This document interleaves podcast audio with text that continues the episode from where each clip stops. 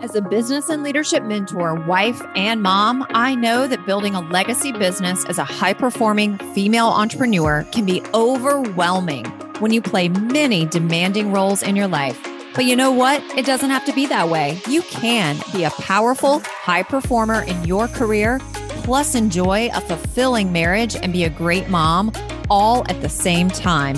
Join me and my guests every week to get the inside scoop on what it really looks like to build a high growth business while living a life truly aligned with your family and personal values. Hey, hey, welcome back to the show. I have the incredible Liz Nicholas with me. What's up, Liz? Hey, Megan. Thanks for having me. Yeah, I'm excited to dive in and chat. Um, we have had like quite the run with our relationship. Yeah. We started out as coach client, right? Back in, I think that was, two, was it 2018 or 2019? I think it was 2018. Yeah. End of 2018.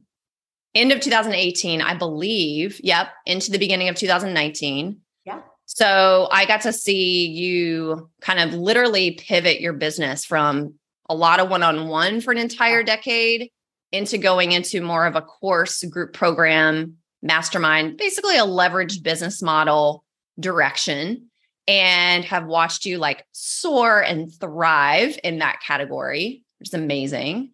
And then um, Liz then became an expert in the mindset category for our programs. First, it was momentum. And then I believe, like right after that, it was our mastermind, Rise to Legendary. We no longer have momentum. Rise is still here. Um, so it's been like four or five years yes. of seeing you like grow and do your thing. It's amazing. It's uh, it's been quite a, a, ride the last few years. It, it really has. It's been the growth has been exponential and exciting and a little daunting at times, and had to use my own tools, um, a mindset. Um, but it's yeah, it's been amazing, and it's also just been really cool to get to know you and Sean and you know personally professionally and and i have so much respect for you guys for what you do and what you stand for and and the voices you have in the business so it's that end of it's been a pleasure too not just the business side of it. Yeah for sure.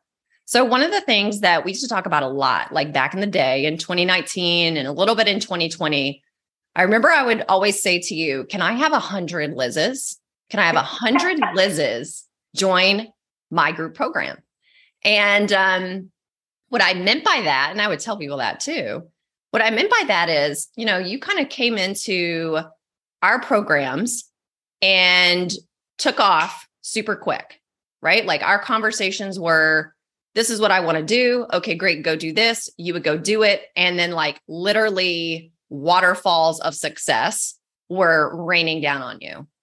And I would love for you to share a little bit about, we'll kind of get into like, what's your background? Obviously, we're going to talk a lot about mindset today, but what I witnessed in your growth at that time, coming into a program and just like exceeding everybody's expectations and fast, you d- that's not very common. it's just not common, but it's insanely enjoyable as a leader, as a facilitator and a coach, to have a client that operates like that. And that's why I would always say, can you please send me 100 Liz's? Like, where do I find 100 more of you?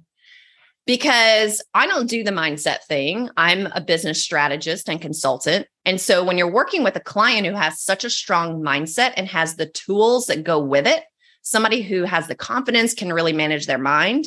When those two people come together, it is literally like fireworks.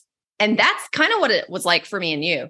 Yeah. So, yeah. and I know that you like followed this whole process. You always tell this story about what you did before then that really allowed you to grow. I would love for you to share that story and then just start, you know, kind of filling in some of the gaps on on your story um, and journey of entrepreneurship and growth as well.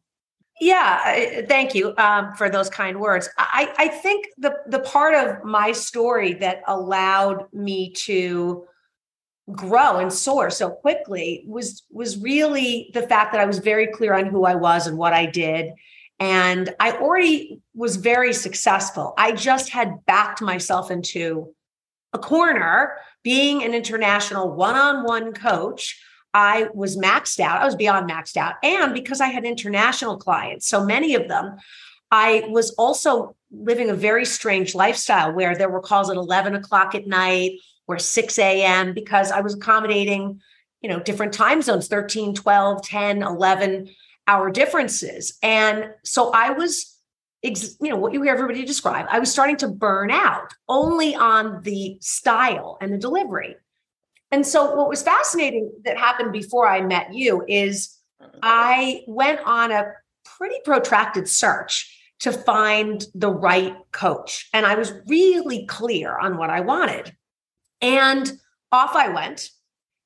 And I was met with a lot of resistance. People said, no, I won't do any one on one coaching or or yes you can join my module program or it was a lot of cookie cutter it was a lot of trying to tell me i had to fit into something and what became apparent really quickly is that really nobody was listening to me i wasn't saying i don't know what i want to do or you have to teach me how to do it i was saying this isn't my expertise i'm already good at what i do but i can't do it like this anymore and this is how i think i want to do it and this is what I'd like some help with. And it was always, I'm not listening to you, but here's what I can just shove down your throat.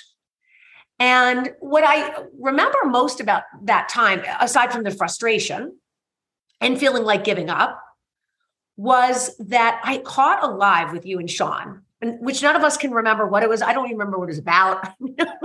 no. But I loved you. I loved you guys. I loved your energy. And I was so at the point of just about to throw in the towel that I just messaged you. Like I just threw out a DM, hey, this is what's going on. Um, you know, am I fit for any of your programs? And first of all, you didn't try and sell me anything, which was like, wow. And you just asked me a lot of questions. And it was just, it was, I know that doesn't sound mind blowing now in 2000, you know, 22. Um, but like nobody was operating that way. And and not only that, you didn't ask me like two questions and then tell me to go away.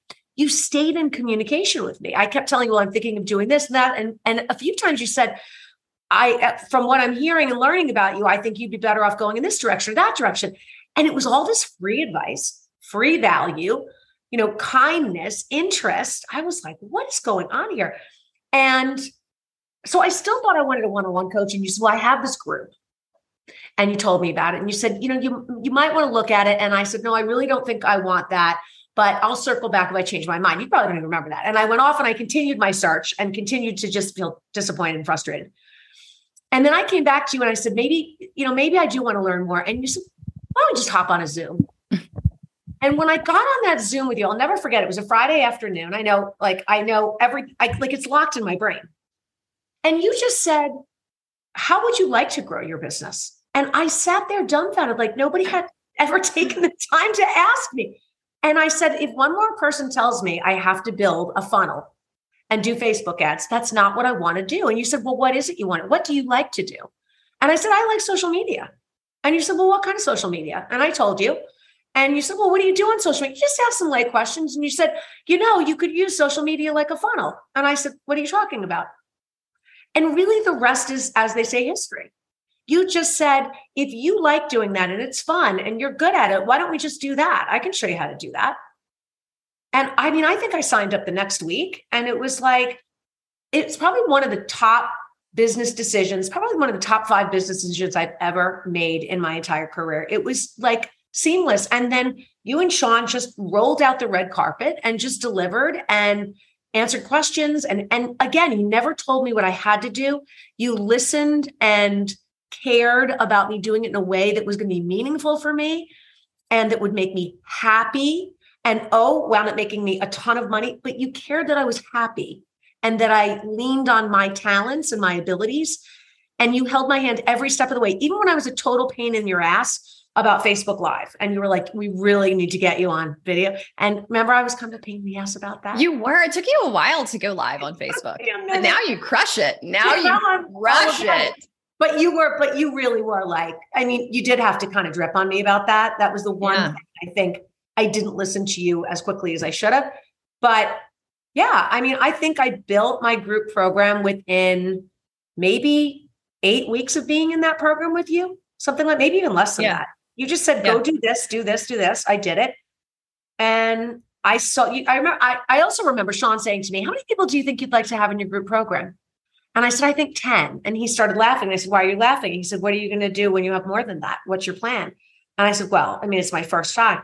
And of course, he knew it was going to happen. And I had 24 people. Yeah. And you said, You better start building your second level. And I said, What are you talking about? And you just kept, you kept me building the plane while I was flying it. Yeah. So, mo- okay, most people don't come into a program or come into a business idea or the next iteration of their business and just I mean, you've had success from the beginning since you pivoted to that particular model, and it's just yeah. gotten better and better and better. I'm sure you've had like m- down moments and down yeah. seasons, whatever. You know, it's not always smooth sailing, but I would say a, a quite small percentage of any entrepreneur building a business sees that level of success that quickly and then can maintain it for four, five, 10, 20, however many years. Yeah. What was your secret? Because it wasn't my secret. Well, it was your all, secret. I wasn't 23 years old. I, you know, I'd been around a little bit. Um, you know, I I've been at this a long time and I'm I wasn't a kid. I started my coaching business when I was 42 or 43, something like that. I guess 42. Um, so, you know, I was already a teacher. I already had two master's degrees. I knew how to teach. It's something you and I have in common. I know how to educate people and I know my material. And really, from the very beginning, the commitment I made to myself was that every day I would get better at my craft that was really where I put my emphasis from the very, very beginning. Even when I was a high school teacher, I always looked at it that way. And I've always looked at money as the byproduct of talent and service. I just think that we get it wrong. Our relationship is always, for so many people, trying to make money. How do I, you know, what's the next strategy to make more money? And I just never came at it that way. Even when I pivoted into this different model, um, and even when I put one on one back in, which I did now almost two years ago, I actually put one on one at a very high level back into my business model. But every choice was made out of really the decision that I could be better in service if I did it this way. Sometimes it'd be more fun if I did it this way. And I have to keep getting better and better. There's there's never a time where I'm resting, thinking, I finally arrived, this is enough um, I'm really, I always feel a sense of urgency. I'm 57 years old now. I don't want to be doing this for another 15 years. I maybe will do it another eight. And so I have this incredible drive to coach and give people the particular style that I have and my method, my mindset mastery process. I, I'm just determined to get it to as many people as I can. I think that's my legacy. And I think the way we change the world is we educate people. So I'm like, I gotta go. Like I always have a sense of I've got to get to the next person. I've got to help the next person. I've got to make this clear. I've got to come up with a better analogy, a better way to deliver. Um, and and then the money is just the byproduct of that. That's never been it's never been my focus. Truly, it's never been my focus. Where does that inner drive come from in you? Well, that's a great nature and nurture. I think probably some of it is nature. I think I'm a pretty driven person, but I also had a tough life. I didn't have it easy. And the only way to sort of get out of my childhood unscathed, um, you know, there was a lot of poverty, there was a lot of loss. I lost my dad when I was six. We lost everything, you know, that money could buy. Um, so I think I've just always been scrappy because I've known from the beginning the only thing that was going to build my life was my own brain and I was going to have to find a way to think about myself in the world that would allow me to succeed because clearly there wasn't going to be any external advantages given to me. So my path had to be internal.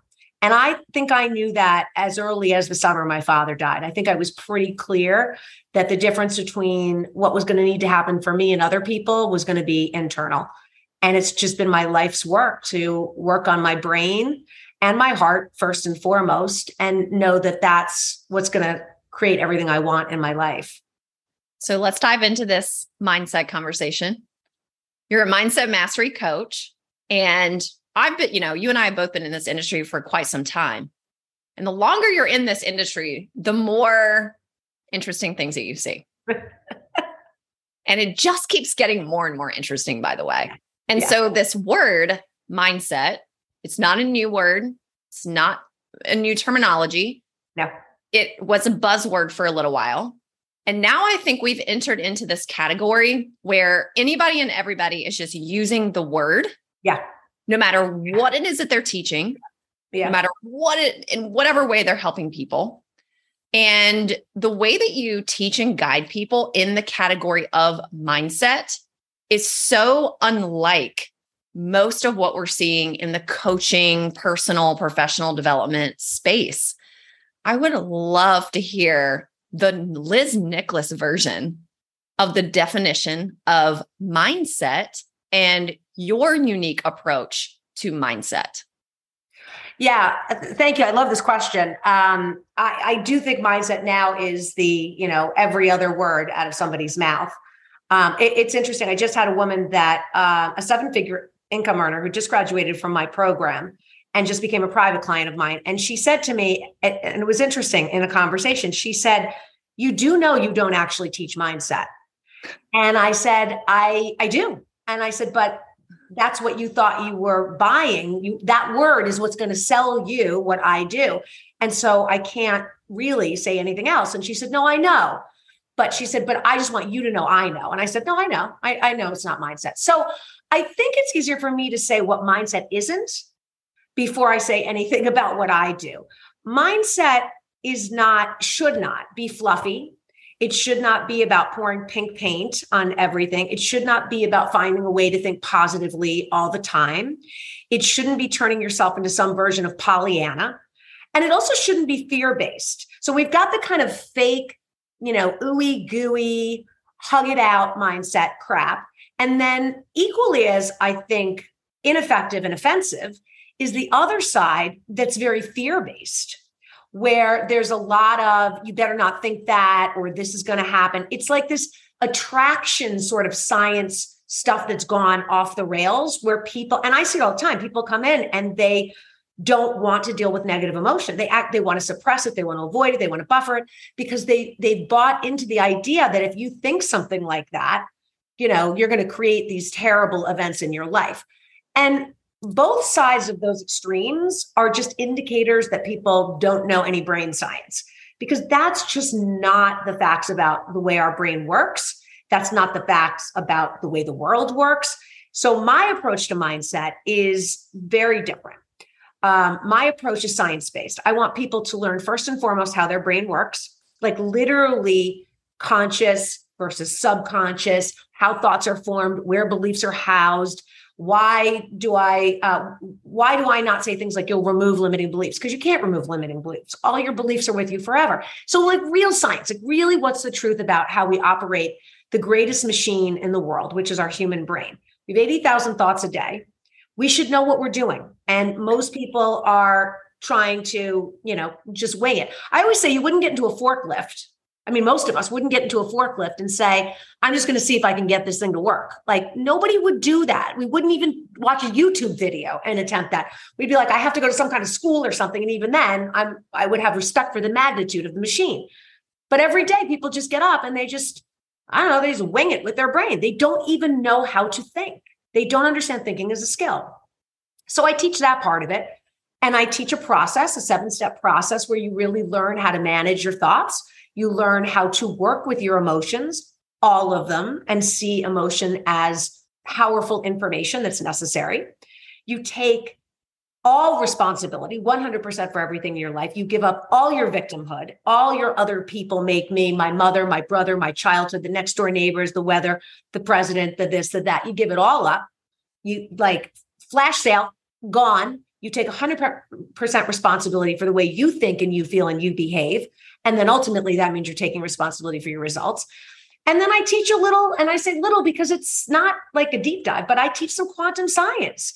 Like, let's know how the world operates. Let's know some very basic things like what subatomic particles are doing when they're being observed. Let's learn about entanglement and superposition. It's not heavy duty lifting. I've never had anyone say they couldn't understand it. But like, let's understand how we actually bring something into our awareness, into our field of awareness because it's not just this attraction stuff. It's not just the woo. There is real science about what happens at the particle level when we're in communication energetically with the quantum field. And people need to know this. I could teach that to a second grader and they could understand it, by the way. It's not that complicated. But if you take a little neuroscience and you mix it in with a little quantum, and you put it together, and then you have somebody that's going to be a little in your face, like I am, about not being a victim, you, get people growing up and taking responsibility for how they think and they feel. And then the rest is easy. Then you just design the life you want. You solve the problems and you create the vision and you go after it. And you don't have any of those beliefs that are holding you back. That's the only reason people don't have the lives they want. They don't know how to think to get it. That's mm, it. Yeah. You have such a like simple yet such a profound way of teaching it as well for to help people actually build the skill. Yeah. Right. Because you teach it just not so people have the knowledge base of it, but they have the real skill set that they're yeah. implementing in their own lives on a daily basis, whether they have Liz in their pocket or not. Yeah. Yeah. yeah. There's a yeah. process. You said seven steps. It's seven steps. And it's also important that I actually coach people. I don't just teach them. Like what I do can never become a module program, which I know from a business strategist perspective is a scale issue. Um, but it really can't because it's we've all made the mistake. Most of us have a thousand books on all the things. And if a thousand books could teach us how to cook and play tennis and have a great mindset and make a million dollars, then everybody would be living their dream life. But that's conscious work. We have to get into the level of the subconscious to change our lives. And that can't be done from inside the bottle. You can't read the label from inside the bottle. So I can't just teach people these tools. I have to then be in conversation with them and finding their blind spots and showing them their blind spots. And this is also best done in a community, mm. um, a group setting, so that people that don't know what they don't know are learning by seeing other people being coached. So it's really the model. And you and I discussed this back in the day, really has to be that hybrid of true pure education and also backing it up with my coaching and the practice and implementation that goes on inside of the program. That's how you change your life and and have it last and yeah. actually own the tools, not just know them but like use the tools, have them be who you are. Yeah. So I know that you have worked with a lot of entrepreneurs over yeah. the last what 10, 11, 12, 13 almost like 15 years, yeah. right? So a lot of entrepreneurs at every level, yeah. right? You've worked with brand new entrepreneurs who yeah. aren't making a dollar in their business, all the way up to multiple seven figure earners. Yep. And you've worked with people across a lot of different industries as well. So you've you've seen a lot, you've worked with a lot of people, and you've been able to witness, which I think it's so cool to have a front row seat into this growth that you're seeing in, in folks. So when it comes to entrepreneurship, you know, everybody has a dream. When they come into entrepreneurship, it's like, you know, the first big milestone is I want to make six figures. And the next big milestone becomes I want to make seven figures in a year. And then once it's seven figures, it just keeps growing from there and there. And it's like everybody just wants more, more, more, and more and more. Obviously, you've worked with hundreds, probably thousands of entrepreneurs at this point. If you were going to, I know it's it's probably not three skills, but if you're going to pick three skills just for our conversation today that an entrepreneur must develop from a mindset perspective mm. in order to truly get what they really want, what might three of those skills or tools be? It's a tough question because to narrow it down to only three, um, just pick three, pick three of your favorites. But I think I think the basics are always where we want to go. And and so really all of the, and and a lot of things would fall into this number one. But number one, metacognition, thinking about thinking. Really learning how to be a watcher and observer of your own brain at work. And, and that's there are lots of tools and techniques to that, but that's really nothing happens without awareness basically.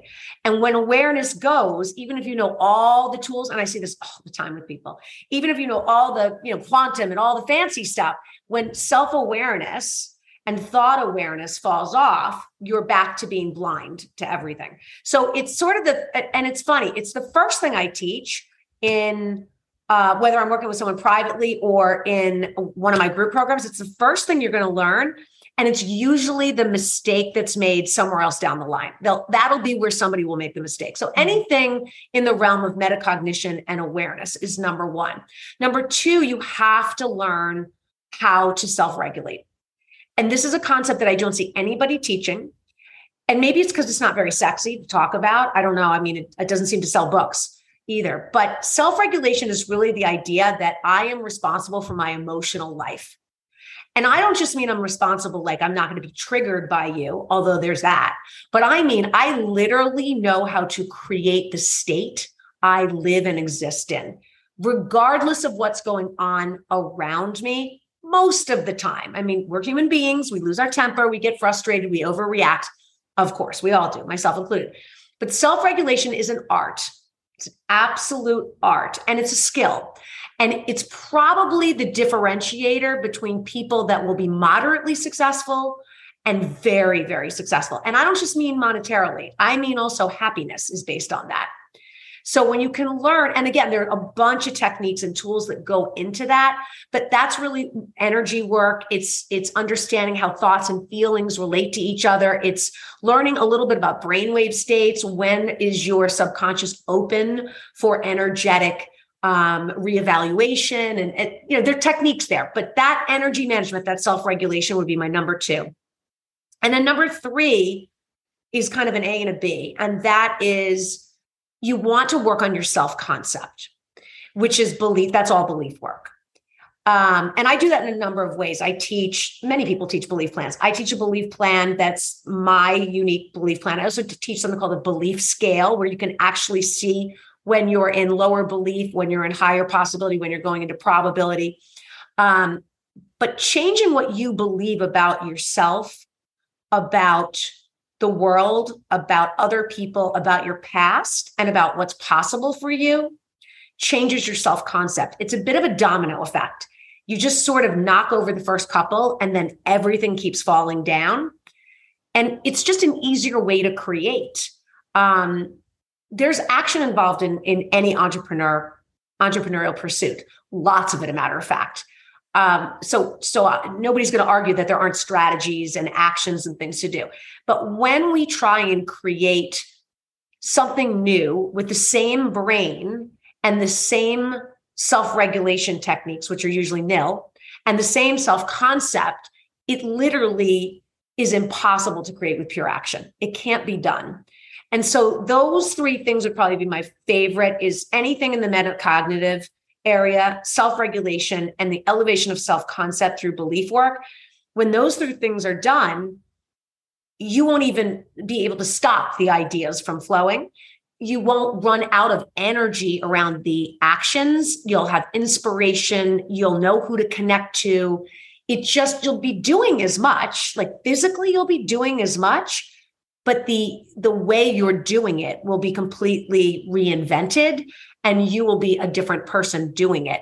And when you're a different person doing actions, then a different result has to result from it. So those would be my top three, I think. Yeah. And what you're talking about with, you know, where's the place from which someone is taking action? You see this especially in business coaching programs where you have a business coach or strategist or whatever they call themselves and they're teaching their particular business growth methodology, whatever that is. I mean, it's like thousands of different categories at this point. And this is what so many entrepreneurs feel like they are beating their head up against because they have a group of clients that are showing up to calls, asking the same exact questions, taking the same exact actions, getting the same exact results, continuously frustrated and the list goes on and on and on and on and on. And this is the exact reason why all those years ago in 2019 we brought you in. Because originally you were a client in that program yeah. because you had moved from one program to another. Yeah. And we got on a call one day and you were like megan these women need mindset.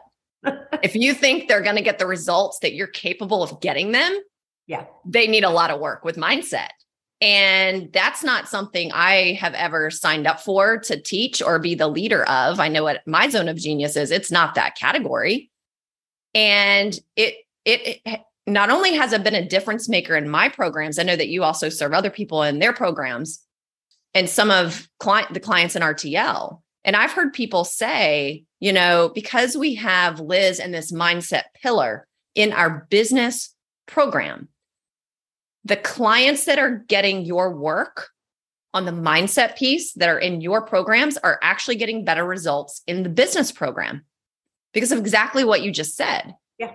Right. And we have this sort of like epidemic in the industry of people constantly coach hopping, program hopping, course buying. Yeah. Yeah. Looking for the next strategy, looking for the next tactic. And it's like this constant dopamine hit yeah. that people are getting but they're looking at that thing as the thing outside of them that's going to make the big change and it's going to get the result and it's not and it's why they keep just spending all their money yeah. becoming yeah. so frustrated becoming pissed off yeah. with whomever the instructor is yeah and it's not always the instructor's fault nor is it always the client's fault. there, there's just such a, a, a, lack of knowledge, using your word, there's such a lack of knowledge that people actually need this in order to get what they want.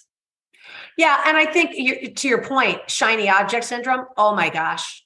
I mean, I see this especially with coaches who will have four, five coaches and coaching yeah. programs. And and listen, there there's nothing wrong with education and and joining a program or taking a course. I mean that's fantastic. We've all done it and we all continue to do it.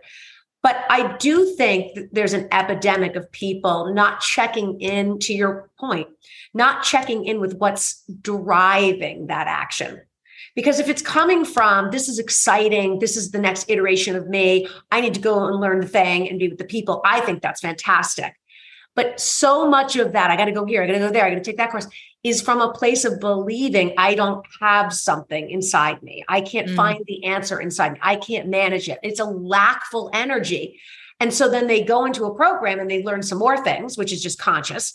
They don't change anything about what they believe at the subconscious level. They're just smarter, but they still can't take action. They can't follow through. They're not a different person. They don't think differently, even though they now technically have more knowledge mm-hmm. in their head. And I see that all the time. I know you do too, because we've had a lot of conversations about it. People that say, you know, it's like, it's unbelievable the list of things they've done. There, I've done this and this with big reputable names. Yeah. And they're still not making two dimes in their business because they're still sitting on the couch and they're not actually doing anything with any of the information that they've learned. They can't implement anything because they can't manage their mind. And mm-hmm. that's what's going on. yeah. yeah. So recently, there's been something else that we have started to see a lot of in the coaching industry. I also think we're seeing a lot of this in other industries, specifically like the tech industry, because there was such a big tech boom. And that is, I'm not going to use the word burnout because it's beyond that, but we're starting to see, you know, high revenue earners with very successful, financially successful businesses and they're beginning to literally have emotional and nervous breakdowns so severe that they're deciding to close up shop on a seven, multiple seven figure company that they have spent the last decade plus building. And some of these breakdowns I've even witnessed happening publicly, whether that's in posts or videos. And it's just starting to happen more and more and more and more. And I think that, you know, part of what people are experiencing is not having done this work. They they had to do something to get to that point. But it's almost as though they can no longer handle the pressure. They can no longer handle the pressure of financial growth, team growth, paying salaries, um, more client growth, yeah, uh, greater responsibilities, greater expectations of them, and it's just all coming to this head and it's crumbling down is this avoidable? Right? Is this is something like this avoidable? You know, for people who are starting to feel like they're on the edge and precipice of like getting to that point, how can they prevent that from happening from a mindset perspective? It's a great question. And I mean, ideally, the answer is yes, it can be avoided and you can even at the precipice. Um, but ideally, we would tackle this way before we got that shaky and that um you, you know like that vulnerable to our own misaligned thoughts. So I, I would never recommend wait till you're about to burn yourself out to do this work. Yeah i mean I, I was surprised and this is many many years ago like over 10 i was surprised um the first few times i heard a seven figure income earner say to me and it was always like sort of like a lean in um, almost like whisper, but like, I just don't know if I can keep this up. And I think that people that have made, you know, a small amount of money, it's maybe people that are just starting out in an entrepreneurial business, have this expectation that these these shiny people, the seven figure and above, and and even you know those few that we can look at as as eight figure income earners, that they've kind of they've gotten to the promised land. Over there, every you know, it's like milk and honey is flowing all the time. It's all good um, team always works. The marriages are just fine. All the relations, you know, just this is a fantasy that I think a lot of people have about what it's like to be over there, including the people that get over there have believed that all the way over there. And then they get there and they actually realize they're living in and working in a house of cards. There is no stability to the foundation because, again, they don't have the awareness tools, they don't have the ability to self regulate, and they definitely don't have the self concept to support where they actually are. And so what happens is it's it's like a building that doesn't have a solid foundation. Like you keep building higher and higher, higher, high rise on a, on a shaky foundation. At some point, it's going down. That's what's going to happen. And it's the same exact thing. Is it preventable? It's highly preventable. Now, I'm not a medical doctor, and if people need you know medication or certain types of therapy they absolutely should seek that kind of treatment but a lot if not most of this sort of self imploding can be prevented if you have the tools, if you're not using external forces to determine your worth, which is most of the time what's going on that they just can't handle. They've backed themselves into a corner where it's, I am what I do. I am my persona. I am how much money I make. I, I even remember speaking to somebody who was going to get a divorce and it was unfortunate, but you know, lots of people get divorces, right? And she was like, this is going to take my business down because I'll be a fraud. And I just, and, and ultimately it sort of did undo her. And the truth is, if she had seen it as a different experience, if she had translated that experience differently in her own brain, it didn't have to touch her business. It could have actually made her a stronger entrepreneur, could have been a strong part of what she did with her mind and how she overcame and the tools she learned. So I think to, the short answer is yes, but I'd like to see people doing the work long before they need it. So they don't mm-hmm. wake up with that imposter syndrome and that fear. And if the if they only knew who I really am and all that stuff that's going on behind the scenes, because it's terrible for someone to go through that. And it's absolutely preventable. Yeah. You know, so much of what I am hearing around that conversation it sounds like a lot of it boils down to relationships, mm. whether it's relation like team relationships. Yeah. I'm now the leader and now I have the team and the relationship there. I think, you know, one of the other things that I'm hearing a lot of is relationship between the coach and client or the service provider and client or you know clients complaining all the time or feeling like you have such a responsibility to help your clients actually get results for mm-hmm. the fear of some sort of negative consequence that's going to come mm-hmm. and when you mm-hmm. go from having 5 clients to 500 clients yeah yeah yeah that's such a buildup of that but it seems like so many of the issues are coming up between the business owner as they're relating to other people in relationship whether it's other men or other women, it doesn't really matter. Whether it's a client, a coach, a collaborator, a team member, it doesn't matter. It seems like there's so much that's coming up for people in the category of relationship. Is that something that you see a lot with your clients in your programs as well? That there's a lot of stuff going on relationship wise? Yeah. Yeah. Well, it's all it's all kind of bundled together. I always say, you know, mindset is mindset is mindset right? And the analogy I like to use is like you don't have like foot blood and then ear blood and fingernail blood. Like you have blood in your body and it's going everywhere. And the way you think and the way you use your energy is flowing through every area of your life. So, you know, people will say, well, I just want to work on my money mindset. And I'm almost sure if you have problems with money, you have a problem with relationships too, because that's actually, those are just actually mirrors of each other. So, relationships, self worth, um, self confidence, and money are the areas that I probably see the most. Self worth is always the undoing of anything with money, which is fascinating. People want to just fix money problems by working on the money, but it's always a self worth and a self confidence issue. And with relationships, a lot of that self regulation I was talking about is what really needs to be repaired. When we need people to be different than they are, when we need people to perceive us differently than how we are, we are in trouble. I always say to my clients, if you need to be understood to feel safe or worthy, you're screwed in life because prepare to be misunderstood. And if when you have 20 clients, you'll be a little misunderstood. When you have 200, you'll have more people that misunderstand. And when you have a small team, somebody might misunderstand something here or there. When you have a large team, there'll be lots of misunderstandings. So, can you self regulate? Can you manage your own identity and not need the world to reflect something to you in your relationships? And not only is that going to set you free, it also will create much healthier relationships because we screw relationships up with expectations. Yeah. We can just let the people be the people. Then we can be busy minding our own mind and life and and move on with it. So I'm not surprised to hear that relationships are at the heart of some of these implosions. I'm really not, but it's all mindset. Relationships are mindset work. Yeah.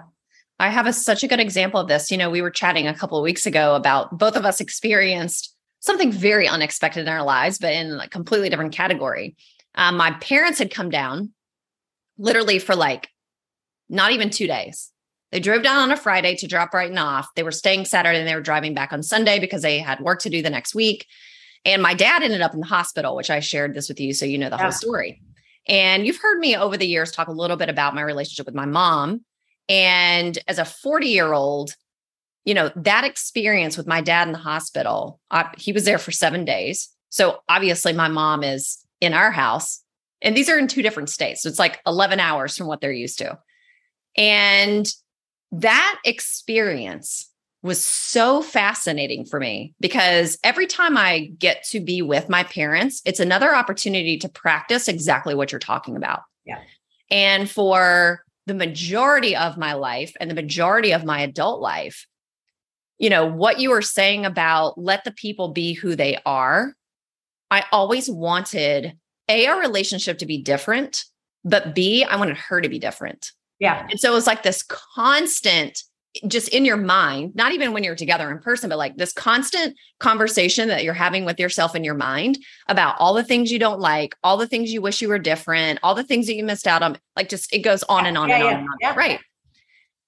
And so what I was able to practice that week was letting her be her yeah. which you know she's in my house for seven days. So she's like her whole self and it's like erratic and it's like all the things and it's nervous and it's just crazy energy and it's controlling and it's yeah. negative and it's complaining and it's all those things.